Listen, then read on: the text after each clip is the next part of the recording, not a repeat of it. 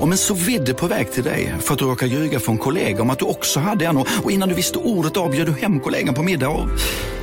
Då finns det flera smarta sätt att beställa hem din sous på. Som till våra paketboxar till exempel. Hälsningar Postnord.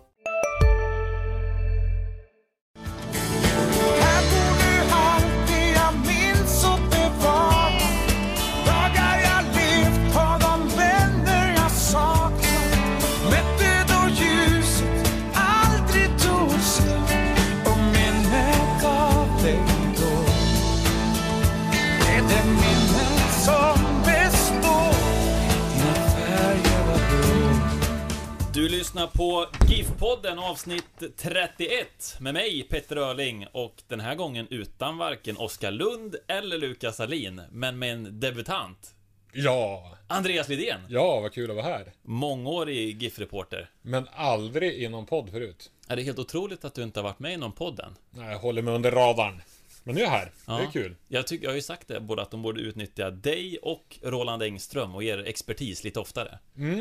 Eh, Rolle skickade en hälsning, kanske inte till podden utan till mig. Han skrev ett kortfattat sms igår faktiskt. Det var tre ord. GIF åker ur. Ja. Så, så sa Rolle. Vi får väl se. Hösten kommer utvisa det här.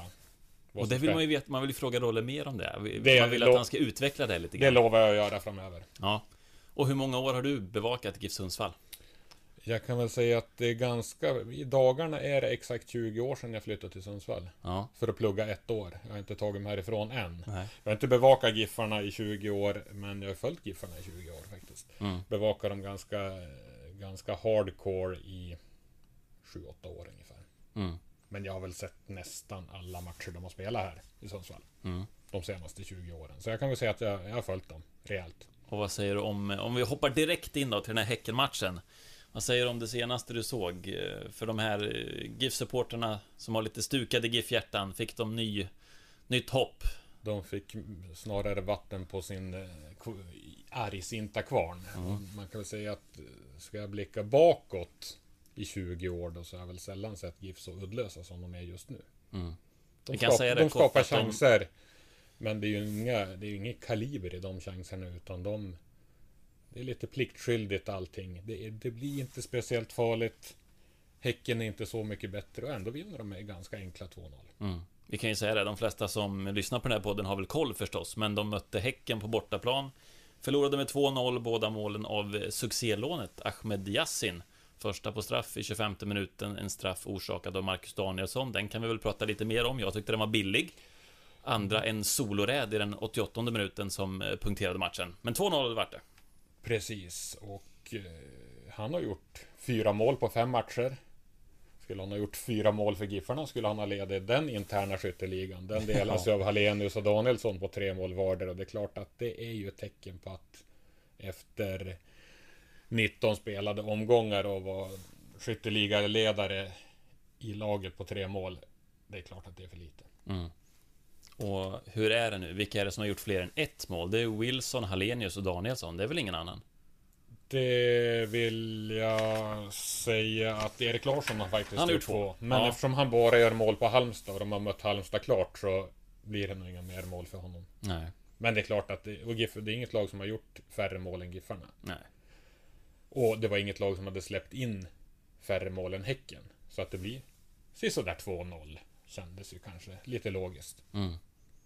Men det är ju en jätteintressant eh, period som väntar för Giffarna nu. Med jätte, jätteviktiga matcher och då vill det till att, att det börjar produceras framåt.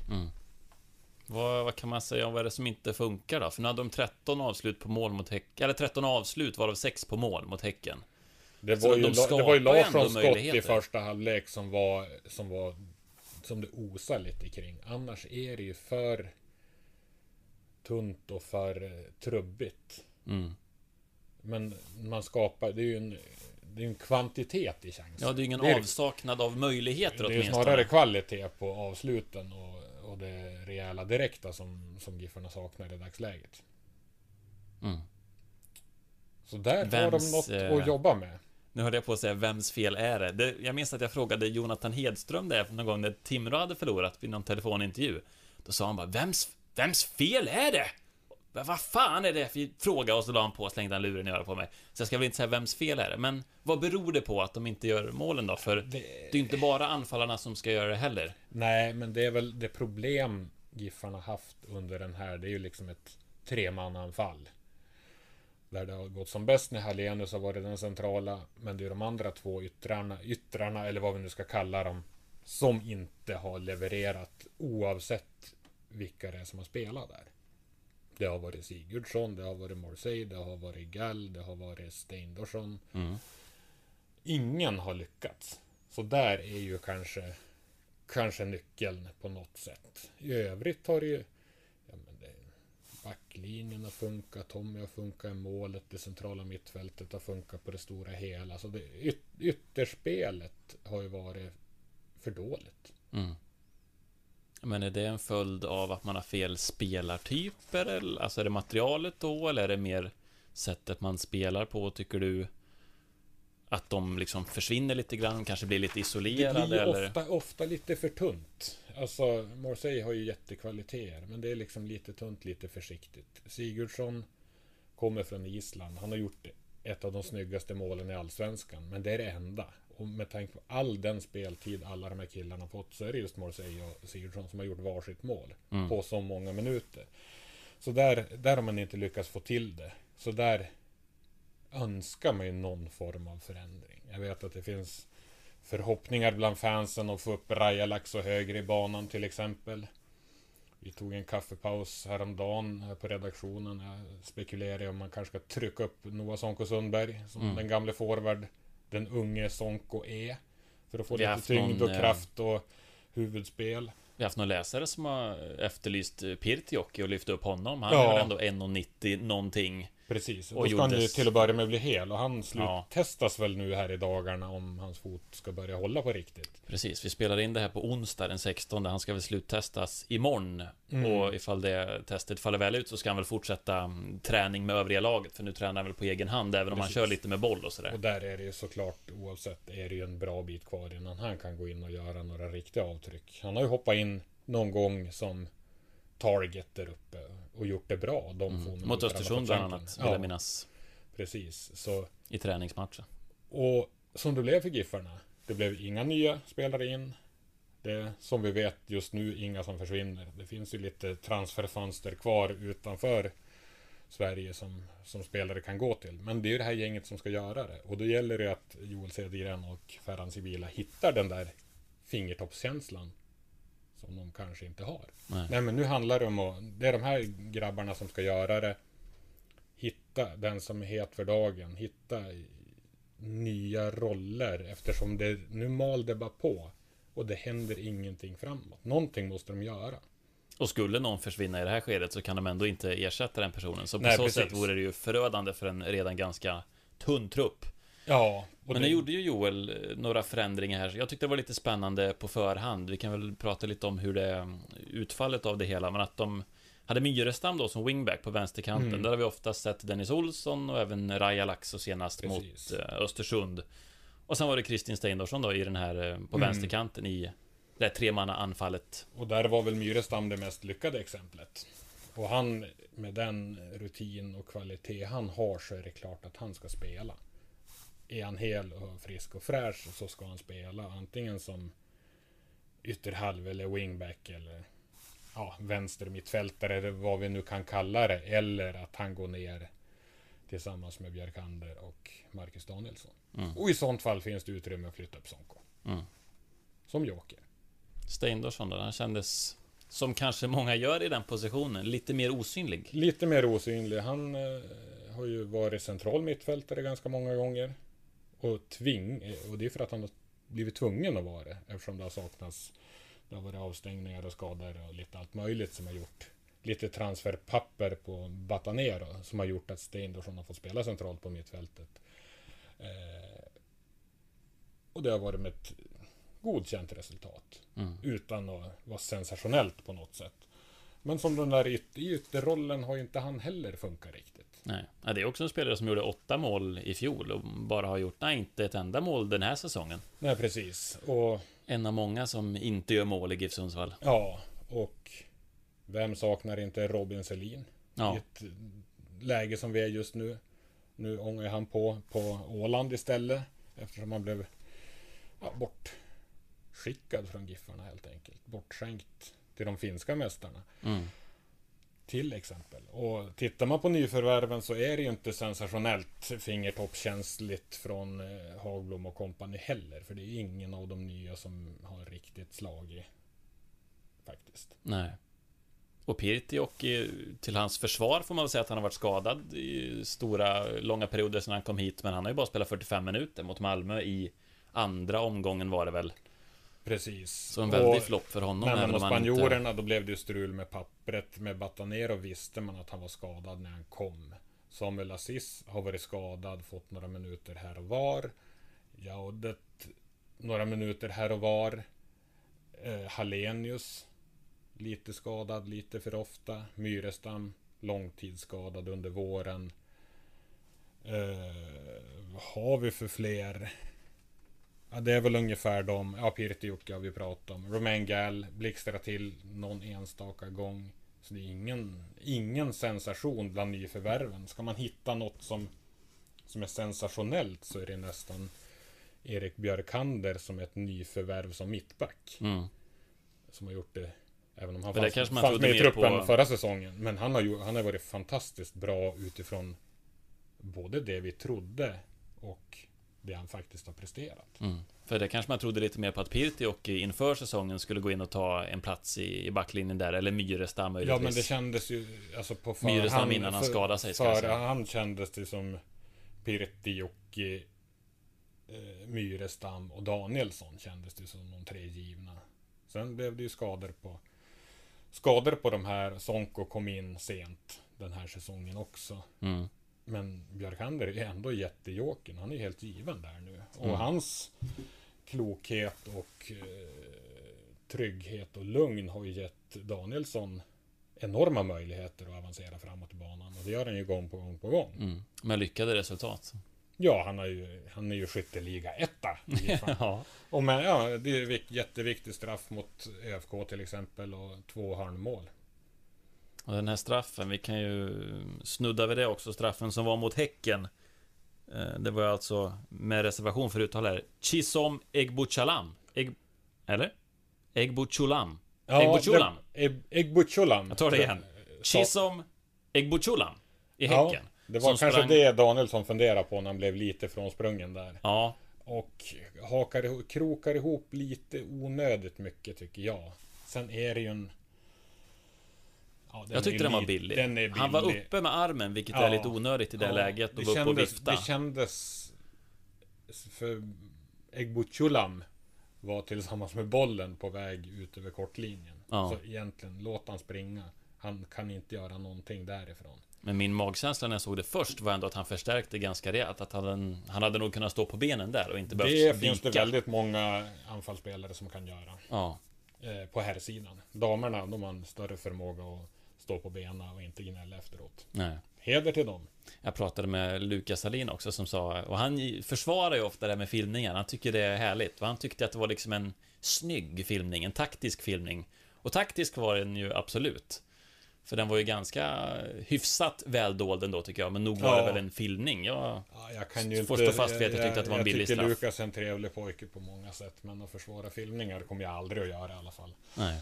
Det, det tycker jag ska bort. Jag, jag har ju länge sagt att de måste göra någonting åt det här. Och stänga av folk i efterhand. För att ge dem böter, det är ju löjligt. Framförallt på stor, hög superfilmar, spansk nivå. Stäng av uppenbar filmning, stäng av dem en match. Mm. Nästa gång får de bli avstängd två gånger. Två matcher. Tredje gången, då är de avstängd tre matcher. Och sen kommer det försvinna. För de, de här böter biter ju inte på dem. Nej. Men om de inte får spela matcher, då börjar det bita. Och det där måste ju bort, för det, det är skit. Jag tycker det är bland det värsta jag vet med idrott. Och jag brukar ju ofta tänka på min kampsport då, som jag tittar på och värnar om. Där någon, en boxare kan stå i 12 ronder och ta så mycket stryk och ändå står han upp hela tiden. Och här så räcker det med en liten, liten knuff och så kastar man sig. Mm. Det är bara att titta på vilken handbollsmatch som helst. Ja. Nej, men det är Stå upp. Och inga snygga taktiska filmningar. Det, det, gill, det gillas inte av den här poddduon i alla fall. Sen kan eh, Lukas och Lund säga vad de vill om det här. Jag gjorde ju en liten markering också. Jag slängde ut på Twitter och frågade eh, lyssnarna, är det någonting ni vill att vi ska prata om? Och då tog jag den här bilden på GIF-podden, där det är Oskar och Lukas. Och så kryssade jag över dem, jag gick in i Paint med en röd penna. Och så kryssade jag över deras ansikten. För att eh, idag är det inte någon av dem. Nej, ni får stå ut med oss istället. Jag vet inte, ska man säga något mer om den matchen?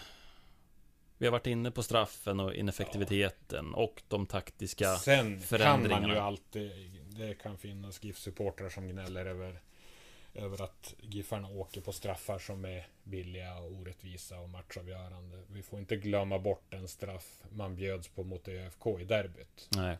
När Hallenius, han blir ju uppenbart fälld och där är det ingen filmning. Men han är ju bra precis en meter utanför straffområdet. Och till slut får han in en sko in i straffområdet. Men då var det ju redan blåst. Mm. Den straffen var ju supergratis och gav en, gav en viktig poäng i derbyt och en psykologiskt viktig poäng och inte förlora båda derbyna mot eh, ÖFK. Så den straffen var ju det billigaste jag sett på väldigt länge faktiskt. Mm. Så det får man inte glömma. Och det får inte GIF-supportrarna glömma heller. Och första 25 innan Yassins 1-0 var ganska bra tycker jag. Och underhållande framförallt. Det var ganska Mm. Ja, kul men det- fotboll att titta på. Liksom båda lagen skapade mycket. Det böljade fram och tillbaka. Det var Ja. chanser åt båda hållen.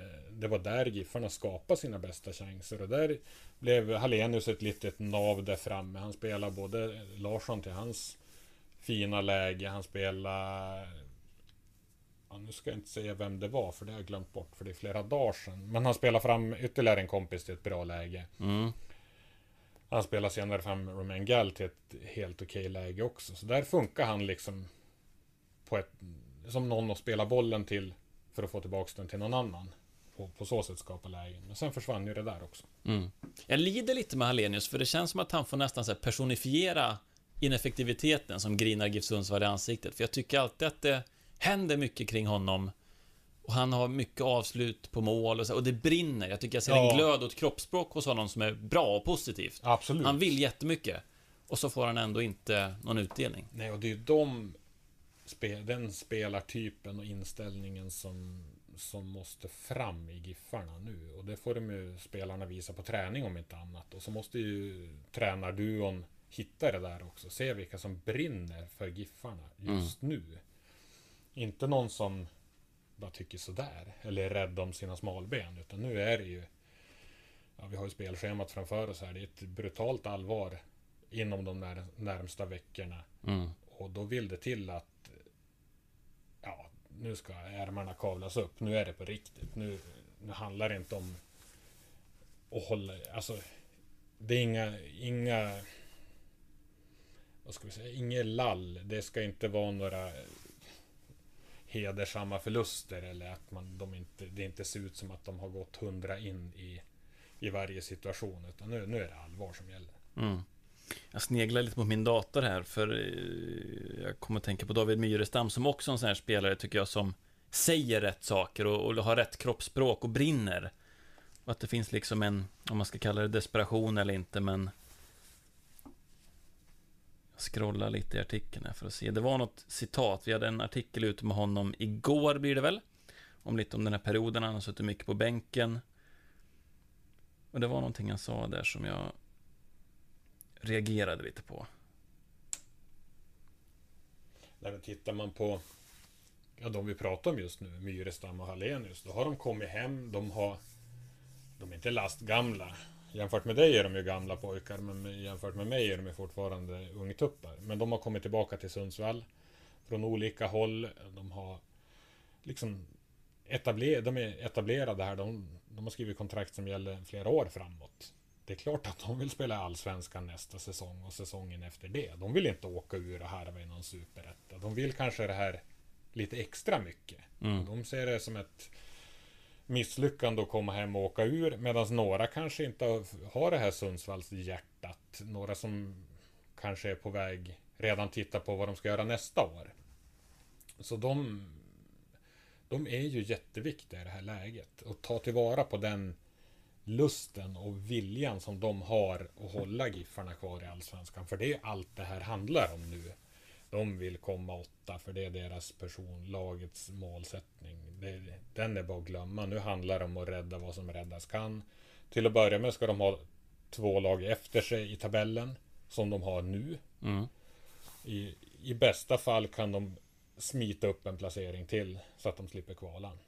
På tal om åldrar då, hur gammal kände du dig när Kevin Ackerman, född 2001, hoppade in för Häcken i slutminuterna?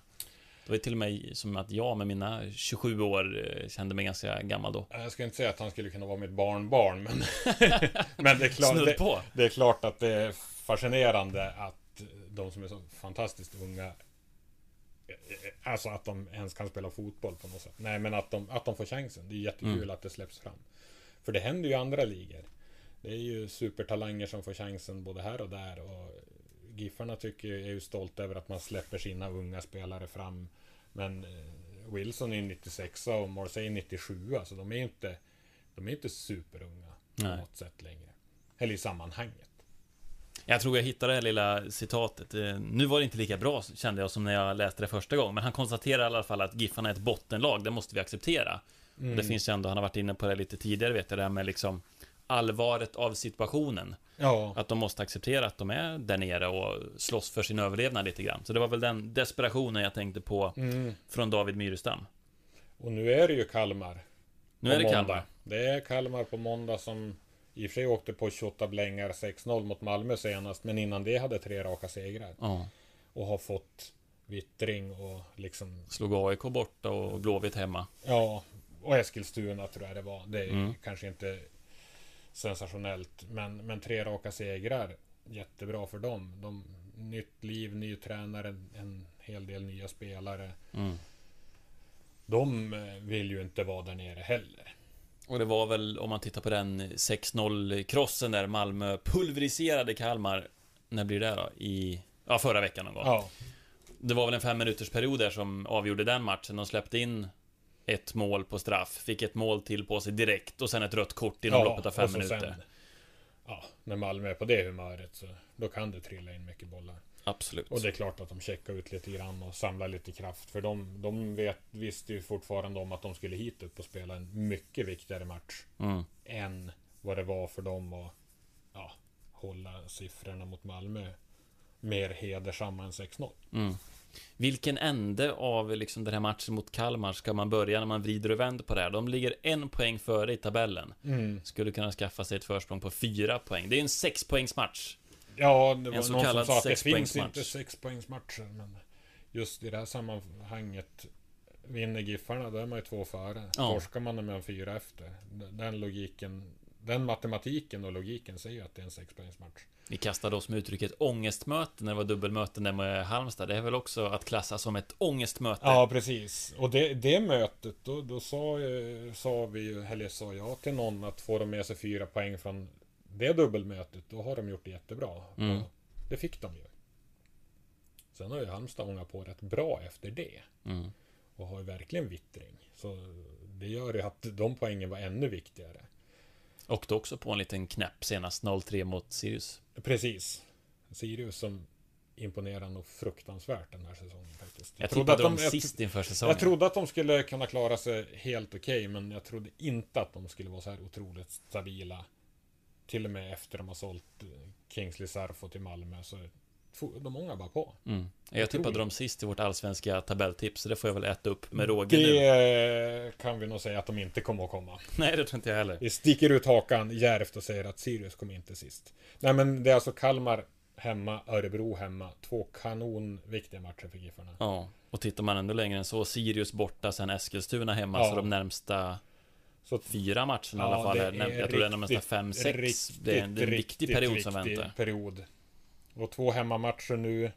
Kan det komma lite folk? Kan det våga folk komma till, till idrottsparken för att se, se Giffarna och stå upp för Giffarna? Mm. För nu är det som sagt, mm, det här är matcher de, de absolut ska ha chans i. Mm. Har de inte det, ja men då har de inget i Allsvenskan att göra. Nej. Du har ju spelschemat framför dig där. Vi konstaterar att de sista fem Då kan det bli tufft att ta någon poäng överhuvudtaget. Ja, vi kan ju- Djurgården, AIK, Bayern och... Vi kan väl, om vi drar det, det är alltså Kalmar, Örebro hemma. Mm. Sen har vi ett landslagsuppehåll som är nog så viktigt och intressant fast på en annan level liksom. Mm. Sverige ska till både Bulgarien och Vitryssland och, och samtidigt möts Frankrike och Holland och tar poäng av varandra. Det är trevligt. Och vår, vår, vår vän och din veteran Lars Gerson, han ska till möta Vitryssland och Frankrike. Han, Under har, samma han har påpekat det att jag kallade honom veteran i någon text. Jag vet inte, han var kanske inte helt nöjd med det. Rutinerad kanske hade varit ett bättre ord. men- Rutinerad eh, tycker jag är ett trevligt ord. Ja, Jag vill själv kalla mig rutinerad. Det känns bättre än veteran. du är en Så- veteran. Är jag en veteran? I Okej. sanning. I sanning. Nej men eh, Kalmar Örebro hemma. Landslagsuppehåll efter det. Sirius borta. AFC borta. Så två Mm. hemmamatcher, två bortamatcher. Alla känns viktiga. Sen har vi den 21 september. Giffarna tar emot AIK hemma. Sen åker man ner till Jönköping tre dagar senare för en bortamatch. Den är också viktig. Mm. För är det något lag som kanske kan hamna i det här bottenträsk som vi kan kalla det så är det väl kanske Jönköping. Men sen avslutar man med Ja, Djurgården, Elfsborg, Norrköping, Hammarby och IFK Göteborg. De fem är inte busenkelt. nej. Och tittar man på tabellen så som den ser ut efter 19 omgångar Då är det Hammarby på 11 plats med 25 poäng. Sen är det ett litet glapp ner till Jönköping som är på 12 plats med 18 poäng. Kalmar på 13 plats 17 poäng. Giffarna på kvalplats, alltså 14 plats med 16 poäng. Sen Halmstad nästjumbo med 13 och AFC med 8 Så att eh, det är som du säger, Jönköping är också med i racet där För skulle Giffarna vinna samtidigt som Jönköping förlorar Nu vet jag inte vilka de har i nästa omgång Det kanske jag kan se om jag klickar mig fram så De har Elfsborg hemma Nej men då skulle de plötsligt kunna vara uppe på 12 plats Giffarna Ja, absolut. Visst är det så. Men som sagt, de ska... Jag tror de ska sluta sikta för mycket uppåt. De får Det är Fokusera överlevnad som gäller överlevnad. Rädda det som räddas kan. Ha till att börja med två lag efter sig. AFC är väl fortfarande för långt efter. Mm. Ska bli Har du också valt att bli egen? Då är det viktigt att skaffa en bra företagsförsäkring. Hos oss är alla småföretag stora och inga frågor för små. Swedeas företagsförsäkring är anpassad för mindre företag och täcker även sånt som din hemförsäkring inte täcker. Gå in på swedea.se företag och jämför själv. Välkomna sommaren med att... Res med Stena Line i sommar och gör det mesta av din semester. Ta bilen till Danmark, Tyskland, Lettland, Polen och resten av Europa. Se alla våra destinationer och boka nu på stenaline.se. Välkommen ombord!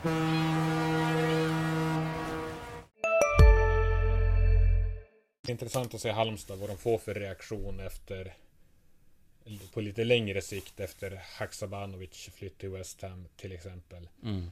Och även tränarbytet som redan har gett eh, lite effekt i Ja. alla fall om det kan de, hur många matcher var det de gick? Var det 16 matcher någonting utan seger? De vann ju premiären mot Östersund, sen var det ju ett Sen var det Jäkla ett, glapp. ett, ett mörker. Ja.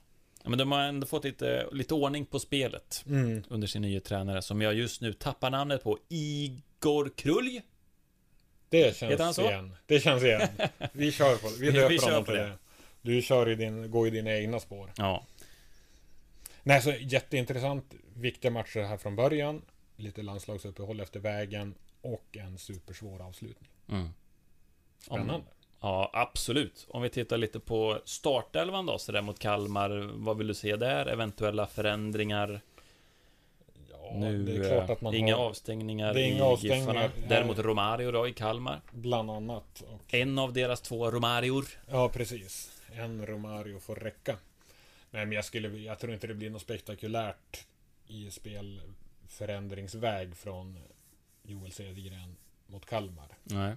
Jag skulle väl så spontant några dagar, eller nästan en halv vecka före matchen säga att det blir väldigt lik startelva.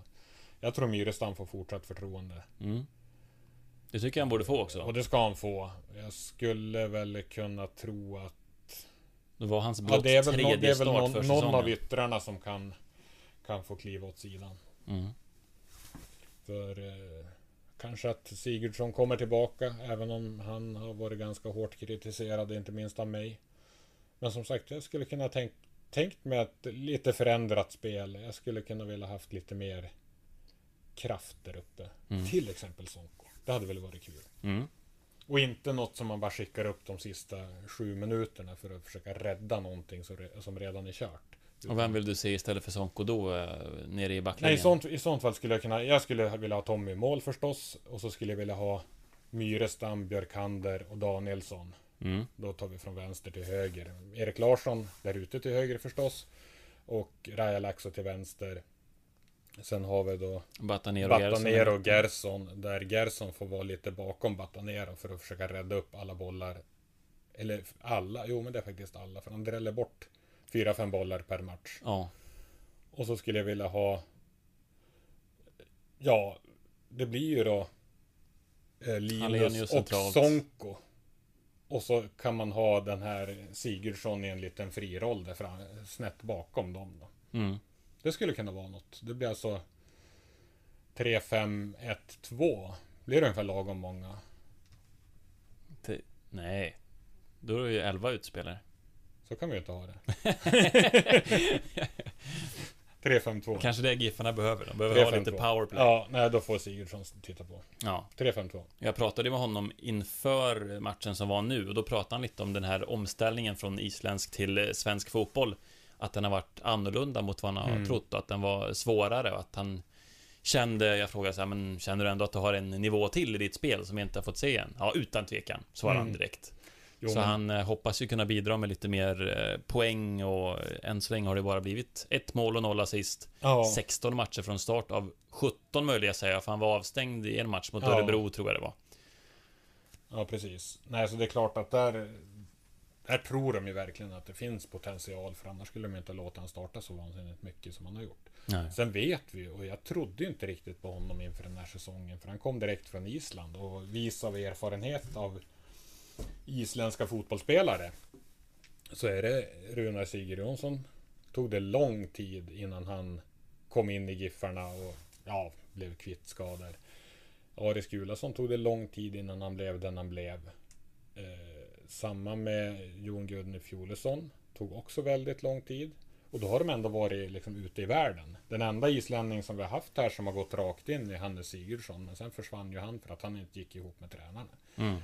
Så att eh, Kristin Freyr inte går rakt in och dominerar allsvenskan, det tycker jag inte är det minsta konstigt. Nej. Jag frågar också lite hur han har hanterat den här kritiken, eller hur, om det har påverkat honom någonting. Och då konstaterar jag det, han pratar ju knappt ett ord svenska väl. Han, vi brukar ju prata med, på engelska med honom Mm. när vi ska intervjua honom att ja, jag förstår inte svenska så bra, så att jag har inte läst tidningarna så Nej. mycket eller fått höra så mycket. Och det viktigaste är väl vad tränarna säger. Ja, Och i och med att han då, nu är det väl 16 starter på 18 möjliga matcher Mm. för hans del, men då var det 16 av 17. Så sa han väl det att eh, någonting måste de ju tycka att jag gör rätt. mm. Nej men det är ju Han är ju ofta med där det händer och Men det är ju off, väldigt, väldigt många felbeslut Som han fattar I många avgörande lägen. många eller avgörande den sista lägen. passningen, eller ska jag skjuta, ska jag inte skjuta? Nej, jag tvekar, jag tappar boll. Ja, efter Kontringsläget i slutet mot Östersund. mot, Precis, vad jag tänkte komma till. Mot Ja. Östersund, då kommer de i 5 Fem mot mot tre, 3. ja. Och han dräller med bollen. Och sådana chanser får man inte så många av. Nej.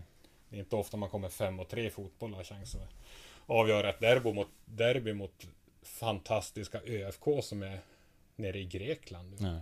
Det enda lag vi har kvar i Europa, det är ÖFK. Ja. Det kan vi påpeka då att den matchen, eh, den här podden ska väl komma ut innan eh, den matchen sänds, hoppas jag. Och den sänds ju på Mittmedia, Ja, det är ju fantastiskt. precis som eh, förra matchen mot Ja, Folesh. Jätteroligt. Och vi, vi får väl lyfta på hatten, vi mittmedianer också.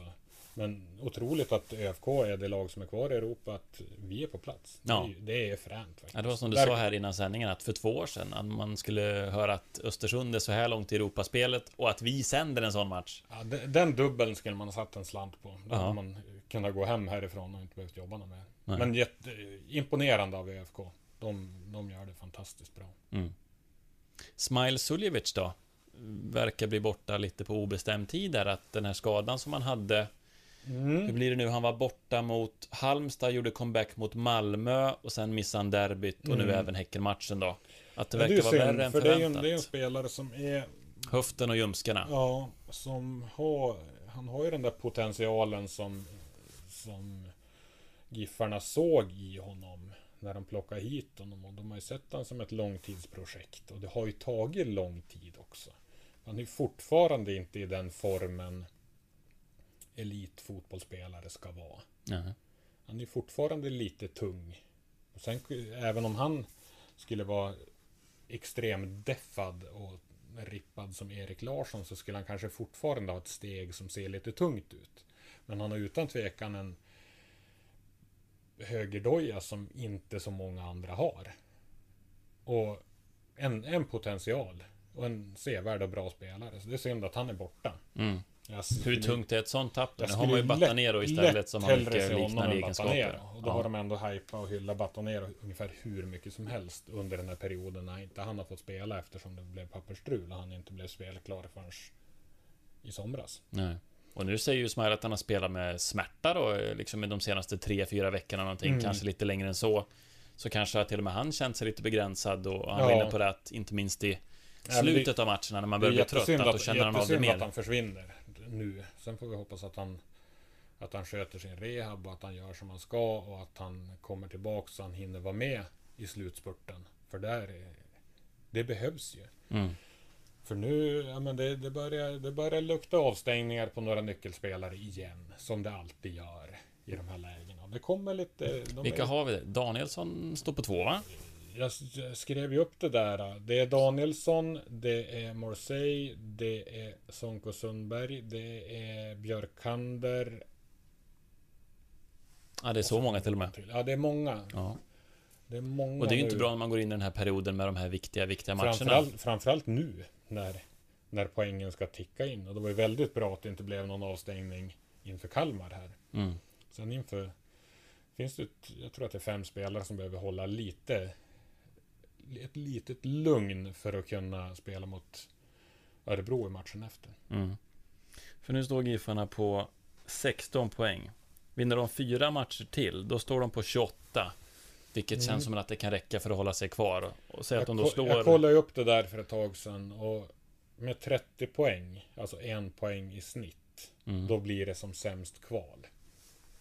Och relativt ofta har man något lag efter sig. Om det blir en allsvenska där poängen fördelas ungefär normalt. Nu har ju för sig AFC mindre poäng än vad jumbon kanske brukar ha. Mm. Men de, behö- de behöver relativt många poäng. Och det är ganska mycket att kräva av ett lag som har vunnit tre av de 19 första matcherna att de ska gå in och vinna fyra av de sista 11. Precis. Och Med ett spel de och ett kanske inte självförtroende behöver som inte vinna så många. Alltså det, det handlar väldigt mycket om att vinna rätt matcher också. Det, det är det inget snack om. Det, som sagt, Kalmar jättenyckelmatch. AFC borta. Ja, men AFC är ett lag de ska kunna slå. Sen är det Jönköping borta. Mm. Det är väl de akut viktiga matcherna och framförallt inte förlora i. Mm. För förlorar de mot Kalmar eller mot Jönköping så blir det ett sånt där läge där, det, där de är kvar i bottenträsk medan de andra rusar uppåt. Mm. Roland Engström tror att de åker ur. Vad tror du? Jag tror spontant att det blir kval. Mm. Nu. Jag hade trott... Jag hade dem faktiskt en placering upp när jag tippade i våras. Att... Eh, jag ska Så dubbelkolla. är läget lite mer dystert nu då? Det är lite mer dystert nu men inte jättemörkt. Jag såg faktiskt mitt tips här. Jag var jättejärv. Jag tippade Malmö som etta. Jag trodde att Eskilstuna skulle komma sist. Så däremellan. Det är väl inte orimligt. Jag hade Giffarna på trettonde plats. Det vill säga ett snäpp ovanför kvalstrecket. Mm, på säker mark. Jag hade Jönköping på 14, Halmstad på 15 och AFC på 16. Och det är väl ett... Det scenariot tror jag alla GIF-vänner skulle köpa av mig rakt av just nu. Mm. Kanske till och med du. Ja, Fast du hade Sirius sist. jag hade väl, ja jag hade Sirius sist, så vad fan vet jag. Men eh, jag hade väl också Giffarna på trettonde plats i mitt tips Mm. inför säsongen. Jag lutar väl också att det snarare ser ut som en kvalplats nu för spelet de visar upp. De har ju svårt att, de spelar bra i perioder. Det är 20, Ja. 25, 30 minuter i, i matcherna. Men de har ju svårt att hålla det under längre, någon längre period och de gör ju inga mål och de tar ju inga poäng. Det känns en seger på stå- de tio senaste och titta matcherna på nu. de matcher som har spelats under det här året. Och det är väl bara att konstatera att är, jag ser ingen match där de har spelat spontant rätt bra i 90 minuter. Nej. Utan det har som, som du säger, det har varit perioder. Det har varit perioder där det har varit bra. Några perioder där det har varit riktigt bra. Men det har varit väldigt många perioder där det har varit mer eller mindre kaos och riktigt illa. Mm. För hade de fått in någon av sina tidiga målchanser mot Häcken, då hade det säkert varit en helt annan match. Nu gör man inte det. Och sån ineffektivitet straffar sig till slut. Ja, när tittar man på, ja men där i våras, det premiärseger hemma mot Eskilstuna, den var ju lite programenlig, även om de vände ett 1-0 underläge. Men sen hade de ju faktiskt fyra 0-0 matcher. Borta mot Hammarby, där Padibba borde kunna ha gjort tre, fyra mål kanske. Mm. Eh, borta mot AIK 0-0, lite samma visa. Borta mot Norrköping 0-0 igen. Ja, det hör ju. Och så sen hemma mot Jönköping 0-0 i en match som var bedrövlig. Framförallt ja, att Giffarna inte lyckas skapa Det slog mig mer. nu, när, med tanke på att det är Kalmar de möter, en match som var bedrövlig, som om inte det var den sämsta insatsen den här säsongen så var det en av dem. Det var ju 0-3. Ja, det var 0-3 När de mötte på... senast mot Kalmar. Jag tror Ja, det 27 var minuter. Jag kollade upp det inför sändningen ja, här. 27 minuter och 0-3. Första målet efter 13-14 minuter, Ja, det känns var som ju, aldrig tre det gånger. var ju ihåligt något djävulskt om man ska vara ärlig. Mm. Och det var en match där Marcus Danielsson var avstängd. Det var en match där David Myrestam gjorde sina första 45 minuter för han fick kliva av efter paus. Han blev eh, rejält frånsprungen två gånger av tre vid målen. Så det var, det var en match där det var, det var riktigt illa faktiskt. Mm. Och det var mot ett Kalmar som då var riktigt under ytan också. Så det var Det var nog säsongens sämsta insats skulle jag säga. Mm. Jag har även vår betygssättning här. Nu står det med så förtvivlat små siffror. Jag ska kolla. Ja, de hade... Ja, det är inte riktigt den sämsta match. Jo, det är den sämsta. Giffarna hade ett betygssnitt. Eller vi gav dem snittet 1,82. Hade du spelare för spelare där också eller? Spelare för spelare. 1,2. 1,82. Minns du, var det någon som var godkänd? Vi ska se, vi ska se. Nej, det var en skrälldus med tvåor och två ettor. Mm. Så, ja, det var en match som var ett eh, kapitalt misslyckande faktiskt. Mm. Efter, när de hade, ändå var inne ett ganska bra stim. När de hade, Var det matchen efter Blåvitt? det var matchen efter Blåvitt. Mm. Så Giffarna var ju det lag som hade släppt in minst mål. De hade fyra 0-0 matcher. De hade slagit Örebro borta med 2-0. Sen Tjong. 0-4 mot Göteborg. 0-3 mot Kalmar. Och så rejält med däng i derbyt. Även om det, vad ska man säga, bara blev 3-1 Mm. i Östersund. Så där eh, sjönk det ju. Och det var väl kanske inte rimligt att Giffarna ska hålla nollan eh, på spektakulära sätt med några fantastiska räddningar av Tom Naurin. Mm. Alltså match efter match, match efter match funkar ju inte. Men den var ju, den var förödande. Ja, för om Tommy, nu går det inte att klandra honom, han var ju nära att ta straffen här och 2-0 Mm. målet som Jassen gjorde går väl verkligen inte att lasta just på Tommy. Nej, han fick ju det- springa lite som han ville, det var lite Ja, det var väldigt allmänhetens åkning som man skulle sagt om det var ishockey. Ja, Men Tommy var ju i en superform där i första 6, 7, 8 matcherna någonting. Så han har inte varit lika några, vass nu på slutet. några lång, alltså som linjemålvakt är han en av de absolut bästa vi har i Sverige. Eh, däremot långdistansskotten är ju en svaghet. Mm. Sen ser man ju, vi pratade lite om eh, de nya bollarna.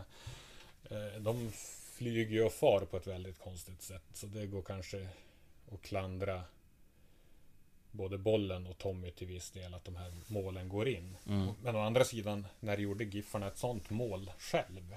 De lyckas ju inte göra dem, men de klarar av att släppa in Sonko mot Örebro möjligtvis. Sonko mot Örebro 1-0. möjligtvis. Jo, jo men, det, men det känns som att de är mer 17 maj. lätträknade. mer lätträknade. Eh, att de bollarna viner in i Giffarnas mål än att Giffarna själv gör dem. Mm. Och så sen, ja, varför skjuts det inte? Ja, det är en bra fråga. Med en boll som beter sig så här så borde det vara kunna vara läge att dra iväg en projektil emellanåt. Mm. Vi såg ju ett sånt exempel när Rasmus Lindgren fick frispark efter eh, 30-35 minuter. En eh, som eh, bollen dök ganska Ja. eh, lurigt där för Naurin som räddade med bekymmer. Ja, han, han, han gör ju rätt. Han ställer sig bara i vägen. Eller slänger sig i vägen för bollen. Försöker inte fånga den. Utan det, han, han försöker bara mota den. Och det är ju rätt i det läget. Och tittar man på reprisen så är det ju otroligt neråtböjd den där bollen får. Från kanske, det var väl inte sista metern, men från kanske från straffpunkten och in. Och det är inte mycket att reagera på. Nej. Och den känns ju oförutsägbar, den här bollen. Men nu är det den bollen som gäller och det är första gången på många, många, många år som det är samma boll för, för alla. Och det är ju på tiden tycker jag, för jag tycker att det har varit jättekonstigt att Giffarna har haft, de har sin bollleverantör i samma leverantör som de har matchtröjor. Och medan Mm. de möter ett lag som har en annan tröja och bollleverantör, då är det en helt annan boll på bortaplan. Det tycker jag är jättekonstigt. Mm. Så det är ett steg i rätt riktning. Sen om den här bollen kanske är kass, ja då är den så. Men det är den här bollen som gäller och det är den här bollen de tränar med varje dag. Mm. Så det är klart att Giffarna ska kunna hantera den även om bollen i sig kanske inte är 100% eller den är inte det, den boll de är van vid. Vi håller på att passera eh, första halvlek här, 45 minuter. Så vi kanske ska börja avrunda. Men vi har ju en läsarfråga också. Vi slängde ut och frågade om det var någon som hade någon fråga. Och då skrev Anders Nilsson. Frågade vad är det som skiljer GIF nu jämfört med perioden under våren där laget gick riktigt starkt? Jag ska samtidigt gå in Mm. och se här om, det, om vi har fått någon mer fråga Den, under den, den poddens gode gång. Anders, han eh, har god koll på GIF fast han bor i Örebro numera. Eh, Vi kan ju Nej, uppmuntra man folk till att skicka in mer frågor till GIF-podden. Giffarna, de höll ju nollan. De höll tätt. Sen blev det inte fantastiskt mycket mål framåt då heller. Men de hade ju åtminstone en defensiv som fungerade. Alltså om du var inne på fyra Ja, raka 0-0-matcher Fyra till raka- exempel. Fyra 0-0 matcher. Av fem. Ja, det var ett målkalas. 1-1 mot Elfsborg också. Mhm. Men då, då funkar defensiven väldigt, väldigt bra. Sen var det kanske på något sätt lite oförtjänt bra också. För det var inte rimligt att till exempel Hammarby på hemmaplan ska bränna så mycket lägen som de gjorde. Norrköping, det är helt orimligt att de inte gjorde mål på Giffarna och på Tommy Naurin. Nere på Östgötaporten. Mm. Eller Östgötaporten. Mhm. Eh, sam, sam, samma på Friends Arena mot AIK så kändes 0-0 relativt orimligt. Så ja, lite tur var inblandat då. Och uppenbarligen, det var noll mål framåt då också, precis som det är nu. Defensiven höll tätt i våras, det gör den inte längre. Nu släpper Giffarna in mål och ja, sist de höll nollan, det var Halmstad Halmstad hemma va? Halmstad hemma och innan det var det Örebro borta den 17 maj. Mm. Ja, defensiven funkar bättre med tur och förstås skicklighet. Eh, offensiven är lika uddlös nu som den var då. Det är nog skillnaden. Mm. Offensiven är tyvärr kanske lite mer uddlös nu än vad den var då till och med. Mm. Jag vet inte om Giffarna inte har utvecklat den på något sätt eller om motståndarna har börjat läst sönder det. Att, att Giffarna till stor del går till anfall via Erik Larsson. Det förstod ju Malmö FF i omgång två när de tog emot Giffarna på hemmaplan och satte upp två vänsterbackar för att de visste att det, allt i GIF kretsar kring Erik Larsson. Mm. Och det är klart att de har alla andra lag att scouta det också. Och ändå är det där Giffarna anfaller. Fortfarande. Med störst framgång.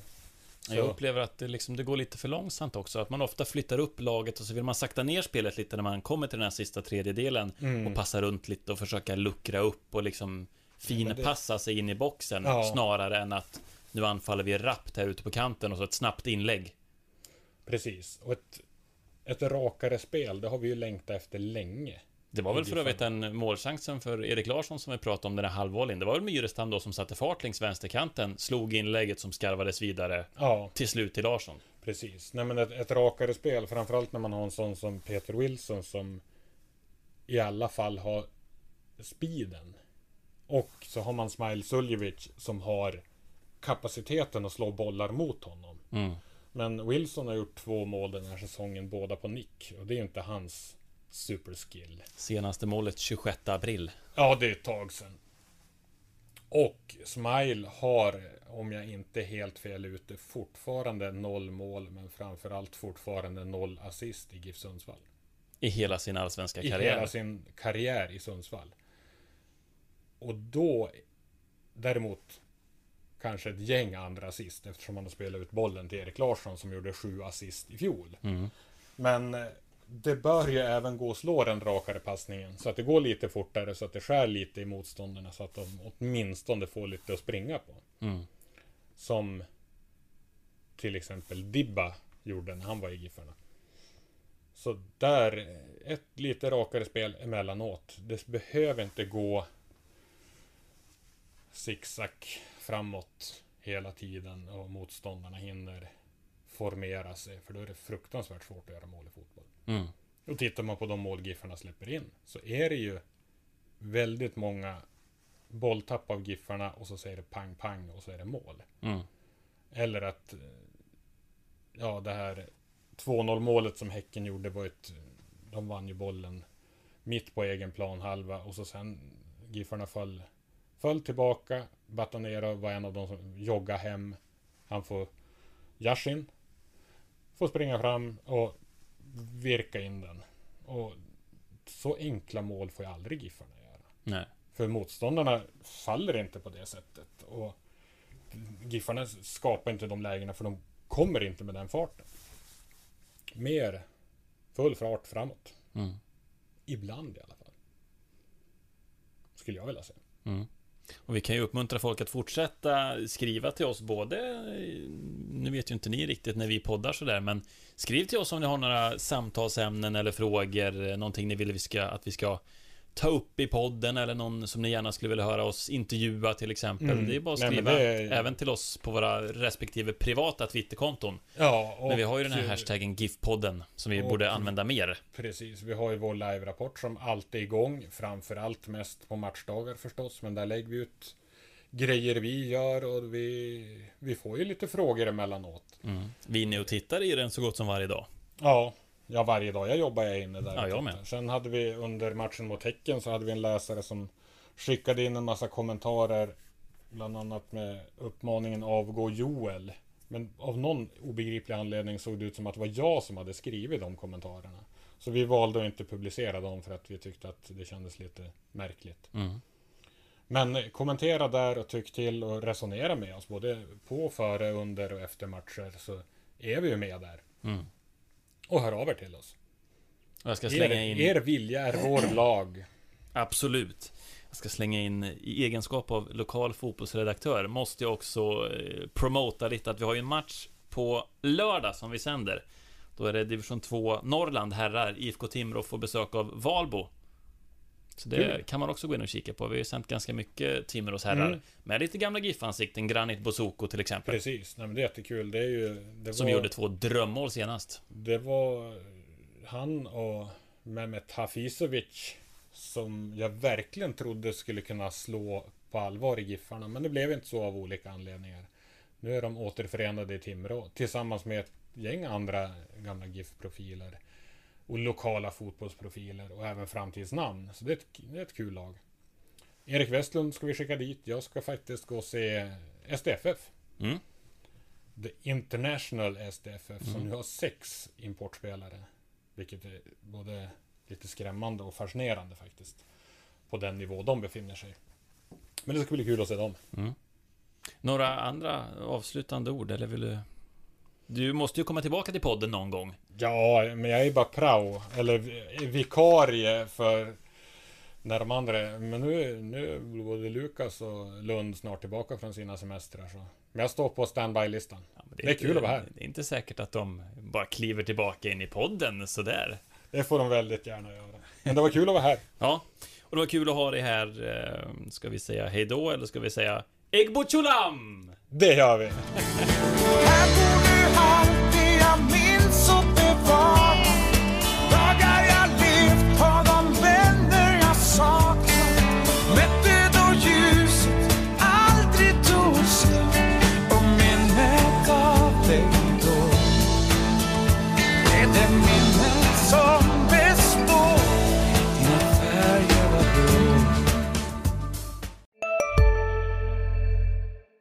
Var du än är och vad du än gör så kan din dag alldeles strax bli lite hetare. För nu är Spicy Chicken McNuggets äntligen tillbaka på McDonalds. En riktigt het comeback för alla som har längtat. Hej! Är du en av dem som tycker om att dela saker med andra? Då kommer dina öron att gilla det här. Hos Telenor kan man dela mobilabonnemang. Ju fler ni är, desto billigare blir det. Skaffa Telenor familj med upp till sju extra användare. Välkommen till någon av Telenors butiker eller telenor.se.